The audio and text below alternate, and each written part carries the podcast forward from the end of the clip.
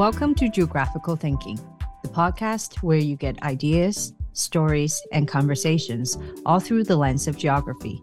I'm your host, Guan Yu. When we dial 911 in Canada, emergency services might not know where to find us. That's because the backend system was built in the analog phone era. When people call from landline, the system recognized the address registered with the landline, and that's where the caller is. Now, with majority of calls coming from cell phone, the challenge is to identify the accurate location of the caller and the best way to route to them. The change may not sound significant, but the system is going through a fundamental transition to the next generation 911, also known as NG 911. As you imagine, location data and IT infrastructure are central to this transformation. My guest today is Joann Fox, Industry Manager of NG911 at Esri Canada. She has worked at the intersection of public safety and geospatial technology for over 15 years. Welcome, Joann. Thanks, Guan, for having me. It didn't take me long into my research to realize that 911 system transition is very complex. So I thought we'll start from the beginning. When we dial 911 right now, what happens in the back scene before an emergency vehicle shows up? Yeah, sure. And I can provide you with with a very high level overview of of how that works. So when someone dials 911, that call will first go to your local network providers, so such as Bell or Telus, um, and they're going to route the call to uh, your local 911 center. From there, the 911 center is going to evaluate that call and dispatch the call, um, whether you need fire, police, or ambulance. And that's basically how it works today. So the address of the callers are used to identify a where this local 911 center is and also how to route to them in the fastest way. Yes. So how will NG 911, the next generation 911 be different? Yeah, absolutely. So NG 911 is definitely a technology disruptor. Um, and it's the largest, um, it's the largest um, upgrade since uh, Enhanced 911 came into service. So Enhanced 911 took the ability um, for uh, the phone companies to identify where the call was coming from based on your based on your landline address basically. So they have um, a table of all of these addresses. They know that this call is coming in from this address based on the landline phone number and that's how they can you know directly route your call. In today's age not many of us have a landline anymore actually over 80% of people are using uh, a mobile device so it becomes very difficult to be able to um, exact a location um, at this moment in time with, with, having that kind of old framework and that old architecture um, that was built for E911. So E911 Enhanced 911 is what we're using today. Um, and it's basically you know it it's has served its purpose for its time. It was built for purpose and it served that purpose. Now that we've moved on to these mobile devices and people are you know able to text and send pictures and send video um, and they have the exact location on their phone this system now needs to be upgraded to be able to ingest that type of information. So we're really moving from an, an analog system like you said to an ip internet based system we most of the people use cell phone on a daily basis and we use it to order pizza to call an uber and how come that those services can find us while 911 currently cannot or may not be able to? Yeah, and that's that's a an excellent question. You know, well, why can I order skip the dishes and they're going to be at my house in 10 minutes with my burger and fries? And I can't do the same right now with an ambulance or fire or, or police.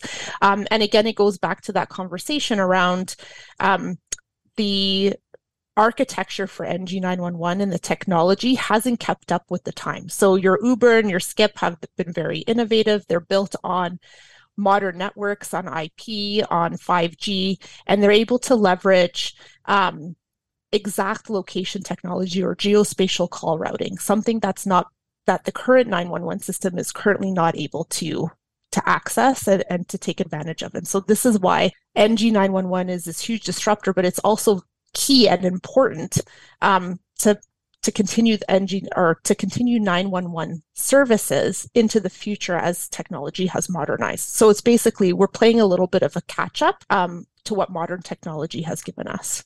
In order for this transition to happen, who are the major stakeholders that need to do the work differently? Yeah, so I, I, there's several different stakeholders in this whole process. As you can imagine, the geospatial routing is just one component, and there's several components to NG911 from the IP network to cybersecurity to um, the network itself from from the telephone providers. Like it's a it's an entire system, an entire disruption um, to technology for for 911. Um, the main the main stakeholders right now to to be able to make this work are the network are our 911 network providers. So those are the phone companies that are pro- providing 911 services um, to municipalities and to communities across Canada. They are the ones that are able to route the call to the correct um, 911 center to get dispatched and to get help to you quicker. Um, of course, the 911 center, what we call the public safety answering point, which is the PSAP, is the one that takes that call, gets that call, answers it, and appropriately evaluates it and dis- dispatches the correct um, emergency first responder to your location for the emergency. So they're a huge stakeholder.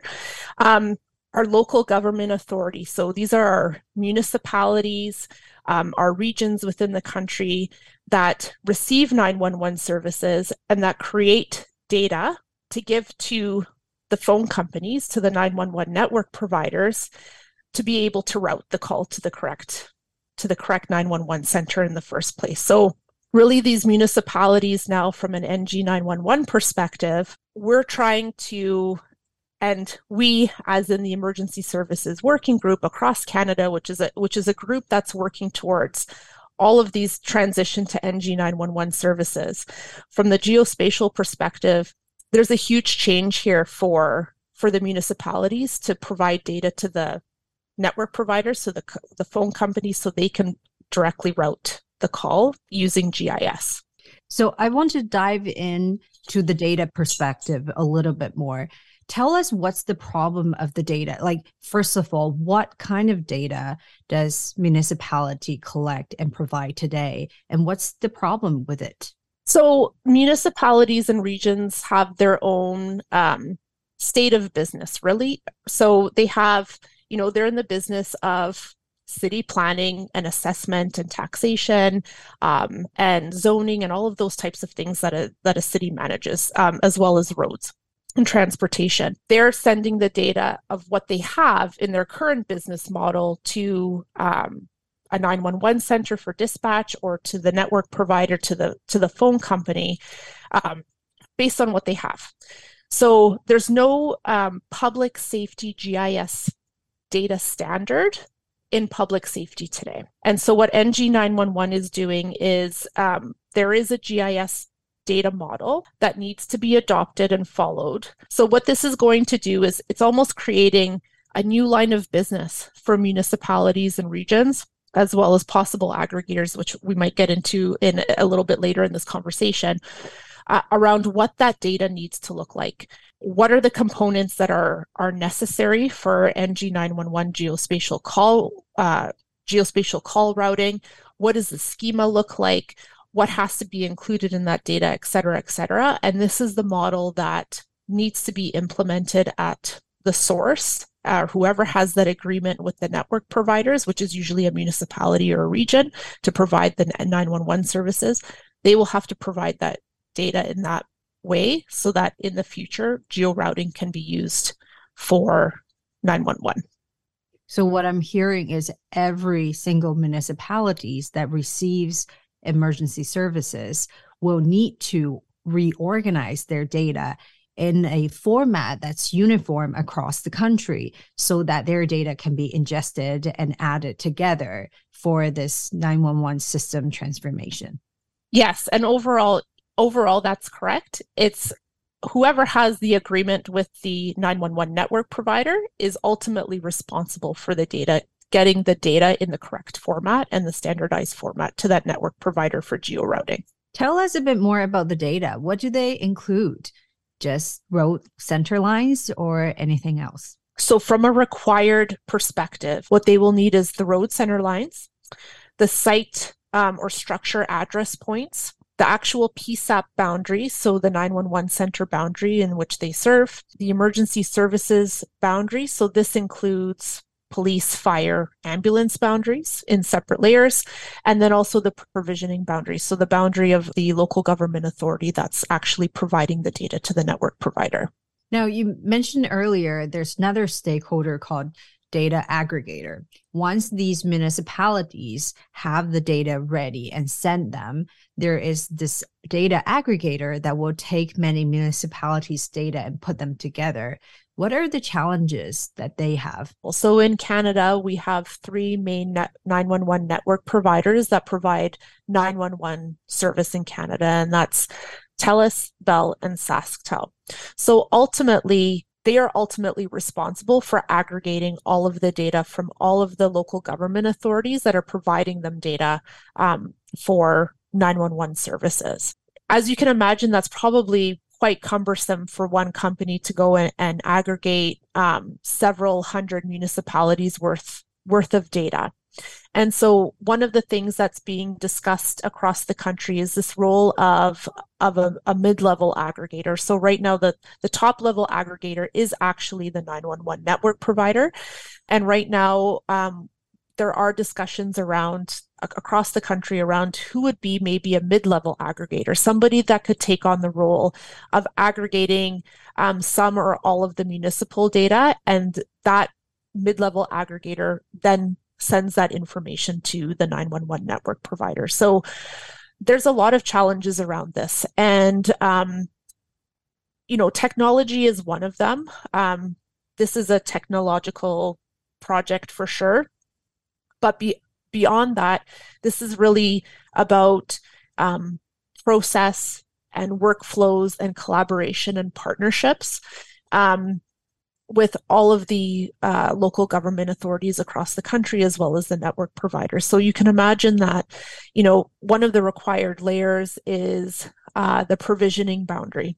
The provisioning boundary isn't in isolation. There are neighboring boundaries that also require 911 services. So, for example, municipalities, and I say municipalities, it's really the local governing authority. It could be a municipality, it could be a region, it could be, you know, whatever whatever entity has that agreement for 911 with the network providers. You really have to talk to your neighbor and get to know your neighbor because now the data and the accuracy of that data really matters. So if your boundary doesn't quite line up with your neighbor's boundary, there's going to be a problem um, with the geo routing of the call. Now, I want to talk a bit about rural communities because they are um, special in, I think they had been, um, where the services aren't always available in the same way as um, they are in bigger cent- like city centers. What about them in this transition? What is like uh, for those communities? That's a really great question, Guan. And as I said, NG911 is a bit of a disruptor from a technological perspective, but also with respect to policy procedure, all of that kind of stuff. So now that people are talking and understanding more about what services are out there and what gaps there might be. This is going to go a long way in helping smaller places figure out what they can do to pr- improve uh, their access to 911. So um, it's not just about the data getting to the network provider, but some of these smaller rural rural communities and remote communities might not even have access to the infrastructure for 911 currently. So um, these remote communities that don't have 911 service, they might have another number to call um, when they need when they need help when they need first responder help. Um, they might not go by address. They might have a special code that they keep on their fridge and that's what they um, you know that's what they give to uh, the dispatcher on the other side um, when they're looking for emergency help. And i guess again it's not a 911 number it's just a regular phone number that they would call. So they really they're, they're kind of isolated and on their own. And so that now that the country has been talking about ng 911 and uh, the benefits from moving from an analog to an ip based system and all of these other things that we'll be able to do with ng 911 we see that there's interest in these from these remote communities and um, questions as to how they can now get 911 services services. So if they don't have a 911 service right now, the first thing they have to do is get that infrastructure in. And the infrastructure comes from the 911 network providers. But it really is starting that conversation like we don't want to be left behind, right? These remote communities don't want to be left behind um, in something that can then that could really add value to public safety in their community. In your perspective, will gradually all of these remote communities be adopting the same kind of template that NG911 lend itself to, or each one of them will have its own customized ways of you know carrying on to the next generation of emergency services that serves to the individual community.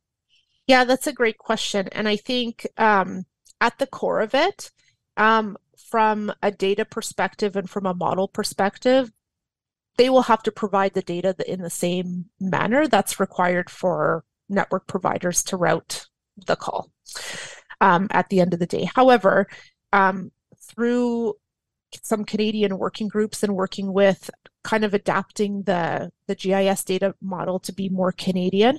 There are kind of workarounds and things like that that can be made or provisions that can be made in addition to the required data that's in the data model where they can add alternate for example, road names. So, for example, if there's a remote um, indigenous community that uses their language to denote roads, that can be attached to the actual official centerline network, for example, for for um, for networking and for and for dispatch. In the next generation 911 as a potential caller ourselves, how will we interact with our 911 emergency services differently?